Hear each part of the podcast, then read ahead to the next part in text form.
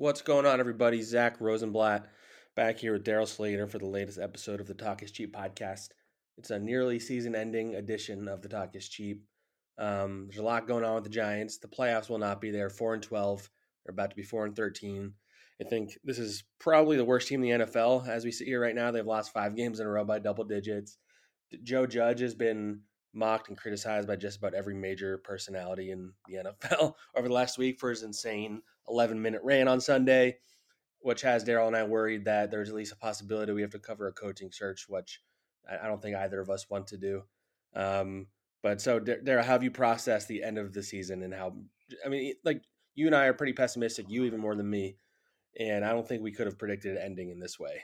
Really? I'm pessimistic. Um, uh, yeah, you're a teddy bear.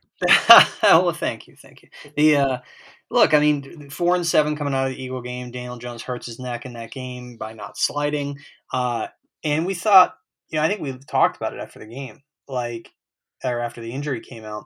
You know, if, if this turns out to be something that keeps him out for the season, as it as it has, uh, they could lose out.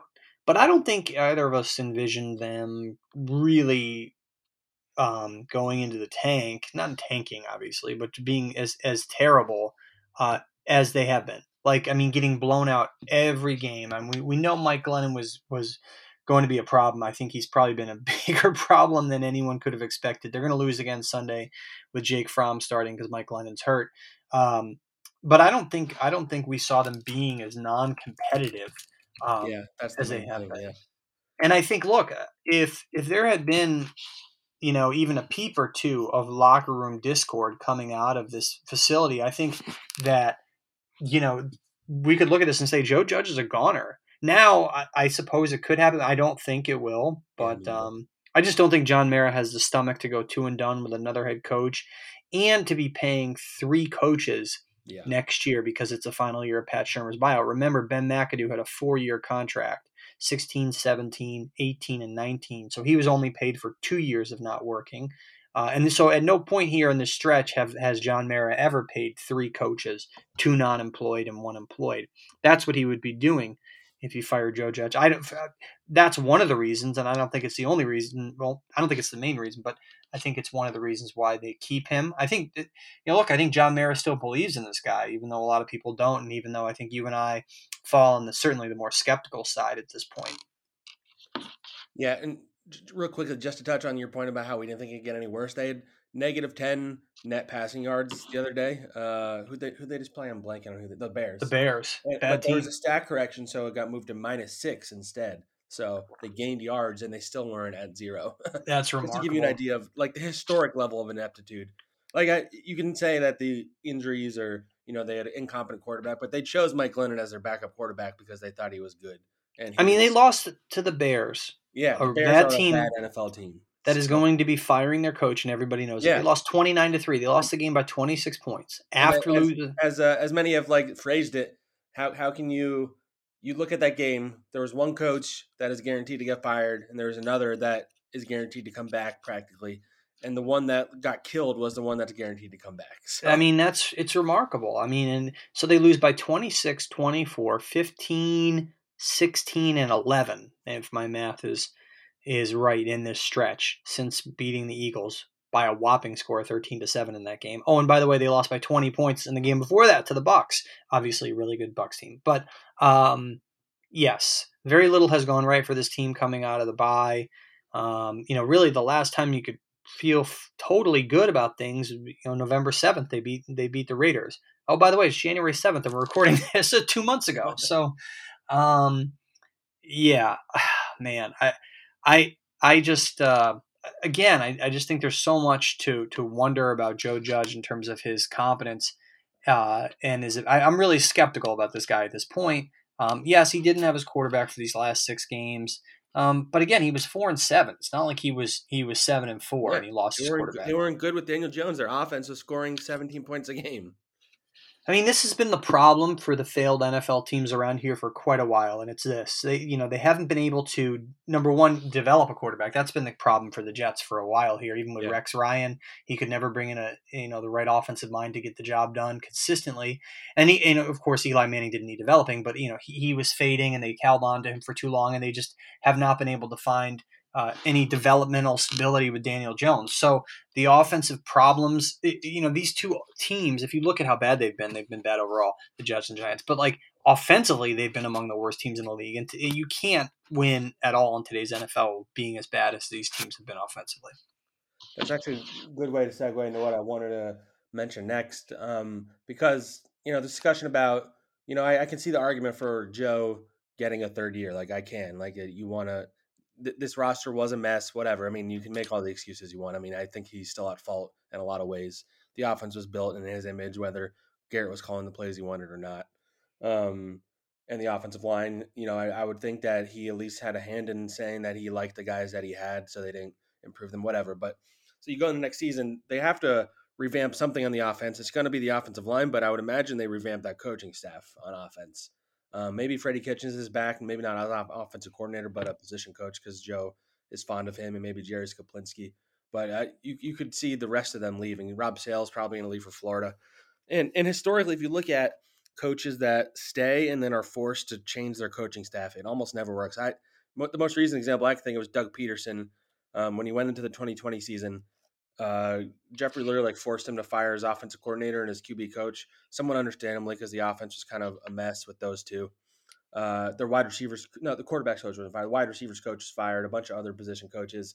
He replaced them. You know, he didn't have a offensive coordinator. He had a bunch of different coaches, and it was an absolute disaster last year. I mean, that wasn't the reason necessarily, but I, I don't think a coach that has to change his entire staff because of incompetence is very long for the job. And if you're if you're forcing him to do that, then you're already admitting that you're going in the next season with him probably not, you know, being the long term solution. I would think, right? I mean, Joe Judge has a big hill to climb to save his job with a new yeah. GM and all this change uh, next year. I mean, you usually don't see it where there's like, like you said, that that one off season and all the sweeping changes that are basically forced upon a guy because there are so many problems. And then, oh, by the way, he comes back next year and is all saved. No, it usually ends with uh, a steady decline into a firing. And um, you and I were talking about this the other day. Like, there's a possibility Joe Judge does not make it through the season next year. I mean, re- realistically. Yeah. So if they play uh, like this again, yeah, yeah. I mean, look, they started one and five, and then they were three and seven this year. They were one and five, and then two and six, and then three and seven. So, uh, yeah, I mean, I think any of those type of starts could could get him canned. Um, and what do they do offensive coordinator wise? Can they even get a really good coordinator to come and take this job for a hot seat head coach who, you know, who embraced certainly the style of offense that Jason Garrett was was running, a conservative approach, and he's been obviously fourth down going going for it fourth down wise. He's been a conservative coach. Um, you know, which what what's the set of coordinators that is willing to come work for that type of coach who also happens to be on the hot seat? It would seem to be a limited group. Yeah, I mean, and, and Joe's constantly talking about how he plays for field position, which is like such a weird and goes against like, and I, I get it in, in, to an extent, but it's really an admission that you don't trust in your offense or your quarterback or whatever. I think. Oh, and but yeah, that I forgot that part of uh, yeah. the allure, lack thereof, of the OC job. Daniel Jones, right? Yeah. So. on, on, the other hand, I think if you want to like, you know, we're, we're writing a bunch of stuff. This isn't one of them actually, but like we're writing like reasons for like why the GM job would be good for the Giants or not it's harder to come up with the good reasons. But with the offensive coordinator, as I said to you with the Dave Gettleman thing, whoever the next offensive coordinator is, it couldn't possibly be worse than it is right now. So he, at the very base minimum, he's improving on the previous offensive coordinator. Yeah, low bar um, for the GM and low bar for the and, OC. And if, if he's the person that turns this offense around and the Giants are good next year because of this offensive coordinator, then he's going to be a head coach pretty quickly, I would think. So in that sense, it might if it's like somebody who is a little more under the radar and a little farther away or something like they're not going to get like a big name you would think unless it's like Matt Nagy is getting fired or you know Joe Brady was fired or you know whatever. Go down that road again. You you you, yeah, you can always get like a veteran guy or whatever. But I, like you said, it's just really not appealing. Especially Joe Judge has his hand in everything, um, and you. I mean, there's all this hype about there was all this hype about their weapons, and Kenny Golladay played what like 12 games and is might not even get to 500 yards receiving for the year, uh, zero touchdowns. Kadarius Toney's probably not playing this week. Evan Engram's gone. Saquon maybe he'll be better next year, but I, I don't know if you're banking on your running back anyway. Shepard's probably gone. Darius Slayton's kind of a minus at this point. So like it's not like they have the weapons as they thought they did, and they don't have the offensive line. They're gonna have to get four new starting offensive linemen.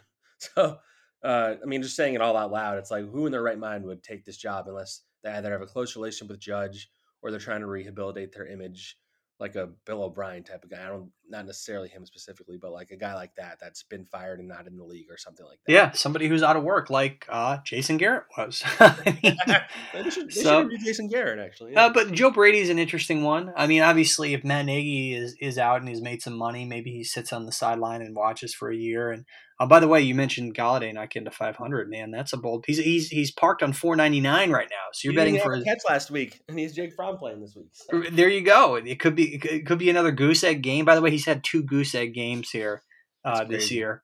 I he like Kenny. Ca- you and I, I think you and I both like him as like he's just like a good and honest dude. Sure. Um, but like that's it might wind up being the worst contract Dave Gettleman ever signed a guy to, and that's they effectively are giving him fifty four million dollars over the course of three years because it's really going to be hard to cut him. Um, yeah. Before Nate, Nate, Nate Solder was even his first year, Nate Solder was average to below average. He's been terrible since. But at least you got one year out of Nate Solder. You're like, okay, he's he can play left tackle for us for now. Whereas Kenny Golladay, I'm like, this guy's injury prone. He can't get open on his own, and you have a quarterback who's going to get hurt again probably.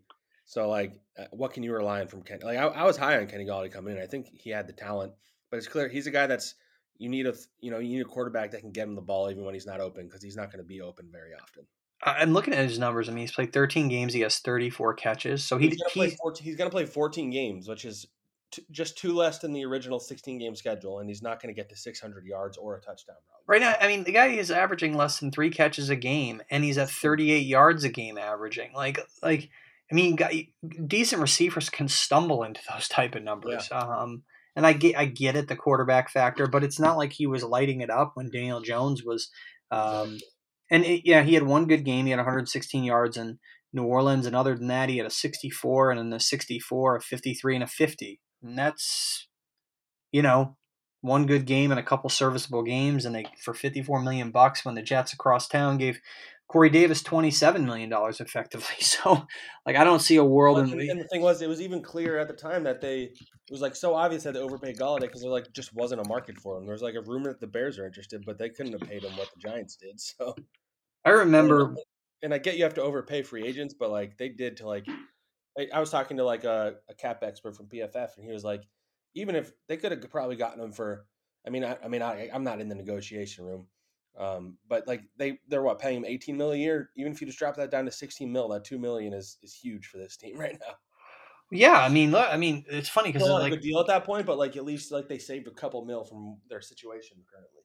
Oh, absolutely, and you know, we we I think about a year ago, or you know, a little less than X, maybe it was February. We were taught we were doing a story on like, oh, wait, what what skill position guys, what really good skill position guys would want to come play for Daniel Jones? And uh, I think part of it was like, well, Kenny Golladay actually want to come play for Jones? Like at this point, it's like, do um, do does well, offer somebody 18 million they'll play for anybody well yeah exactly do you know they could certainly you could flip it around like does with the giants quarterback uh, you know obviously gonna be daniel jones we want Golladay at this point considering what he's offered and tiki barber in that story we talked to him and he said um, he said, you know, they're going to pay $18 million a year for Kenny Golladay, and it's going to be a you know bad decision. They paid him exactly $18 million a year. So credit to Tiki for being a little prophetic there. And he was right. It hasn't been worth it.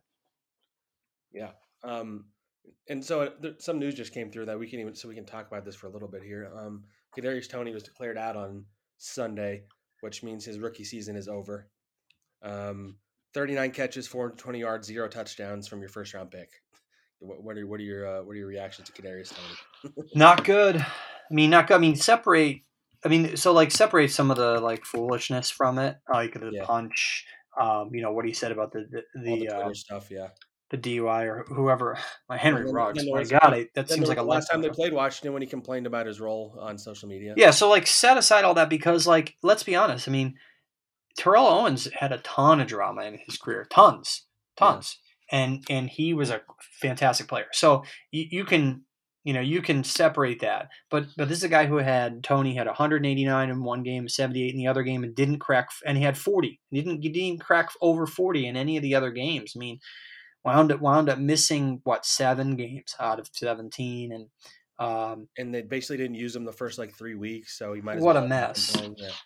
what a mess! I mean, Yeah. like so they traded back to get him. what They was the, passed so what was the what was the plan when you when you drafted this guy? Like right? that's what I don't get. Uh, um, I think you know. Look, they pass on Micah Parsons essentially, essentially pass on Rashawn Slater, two guys who look like they're going to be By the way, I fantastic think- players. I think Kadarius does have talent, by the way, but like he's a very raw player. Like that was always the thing with him.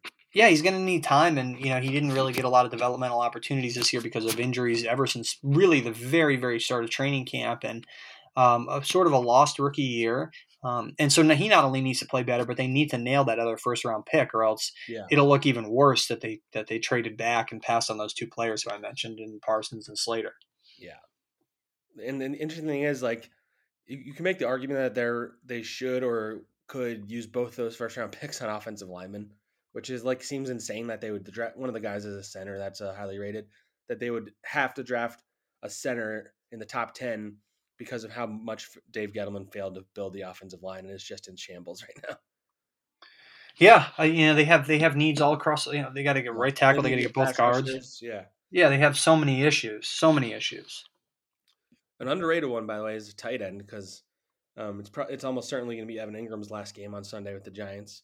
They're probably going to cut Kyle Rudolph, so I think that leaves uh, Kaden Smith as the only tight end under contract. And this is an offense that wants to run the ball a lot, and they aren't aren't confident enough in their quarterback to throw it downfield.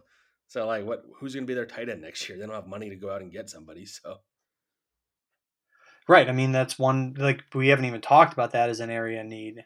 yeah, Um, it's like an underrated one because like the tight end's pretty important for a, a bad offense. yeah, I mean that. Yeah, so it's a safety blanket for it can be a real security blanket for a, for a young quarterback, and um, you know they obviously haven't had that uh, that stability there for you know a few years now.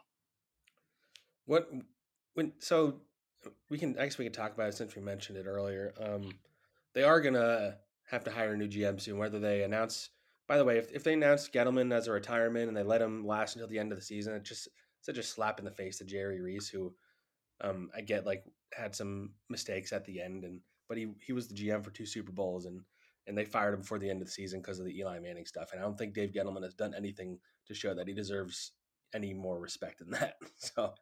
Um, I mean, why don't they just say like he's fired after the season? Like yeah, it's they could have started interviewing people. they could have already, which is crazy, right?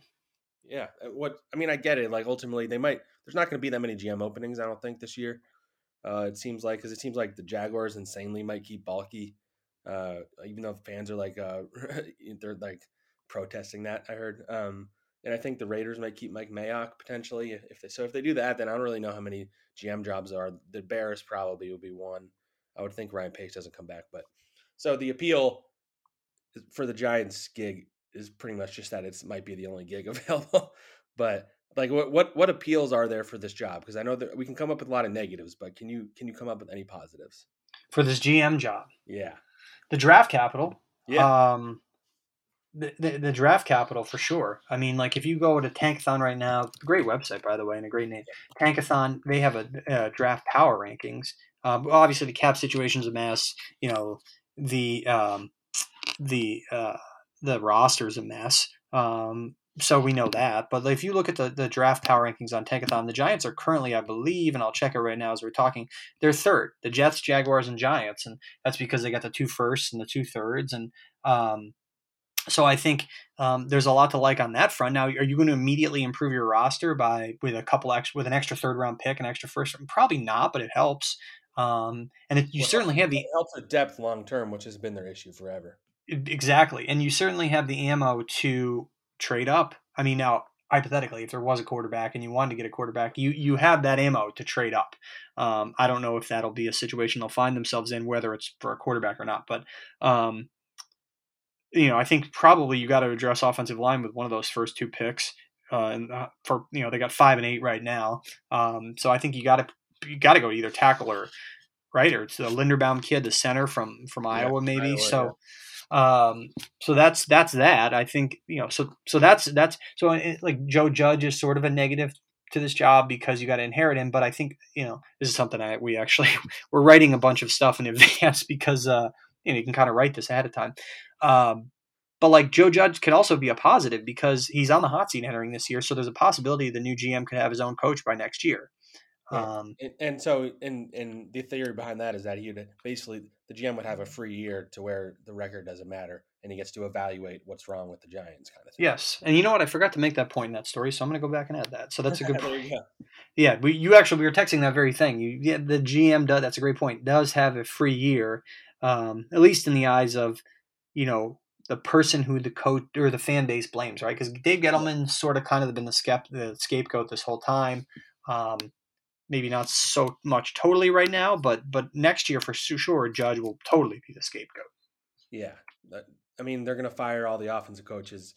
Uh, it'll just be Judge and Daniel Jones will be the two that have the the target on their back. So, and they and we knew Jones would this year, and then it was a disastrous year. I mean, how many touchdown passes did he end with? I just want to pull that up. I'm gonna guess ten. I think you're right. I, yeah, 10, I didn't cheat. 10 passing touchdowns, and he also had two rushing. Um, so, but over the last two years, over 25 games with Joe Judge, he has 21 passing touchdowns. In 13 Yikes. games as a rookie, he had 24. Like in the modern NFL, to only have 21 passing touchdowns in in 25 games is just absolutely insane. You you would luck, you think you would luck into some where everybody on the defense falls over and the guy runs for a touchdown. And what's funny is is their record in those games is you'd think it would be worse. I mean, nine and sixteen uh, with him as their starter Yeah. over the I mean, past few years. I mean, what that tells you is that the defense is playing well. of course, and yeah. the offense is not holding up their end. So we've we said this going into the year. If the offense was even a little bit better, they win a couple more games. Not only was the off, they averaged 17 and a half points a game last year, they're at like 16 now. The offense got worse. Like it's just wild. And I know a lot of that's the last five weeks, but they weren't scoring with Daniel Jones either. So um you all right? They're getting you yeah, choked yeah. I just got a little cough. Getting out of a had a little flu situation recently. Um, Sick of the Giants. Oh, Oh, hey. Um, no, we're we enjoyed the Giants, just not. So uh, we can end on this note. Um, when we're we're talking about the season, they do have a game on Sunday. I don't think people actually care about predictions for that game, so we're not going to do that. Um, hundred to zero.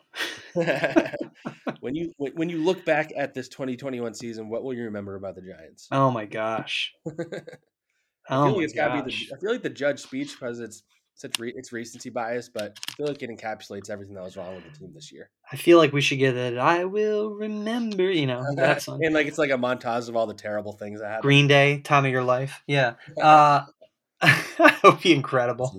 One of those guys on Twitter should put that together. The Bobby Skinner guy, that fella. Yeah, Easy. yeah. There you go. How about Green Day, time of your life, Giants 2021 montage. But um, yeah, I think the judge speech really sums it up because um, to me, uh, this team was a whole lot of talk and a whole lot of um, maybe not show per se, but like a whole lot of big names and big words. Not a whole lot of big names, but enough big names, big words, and big big talk.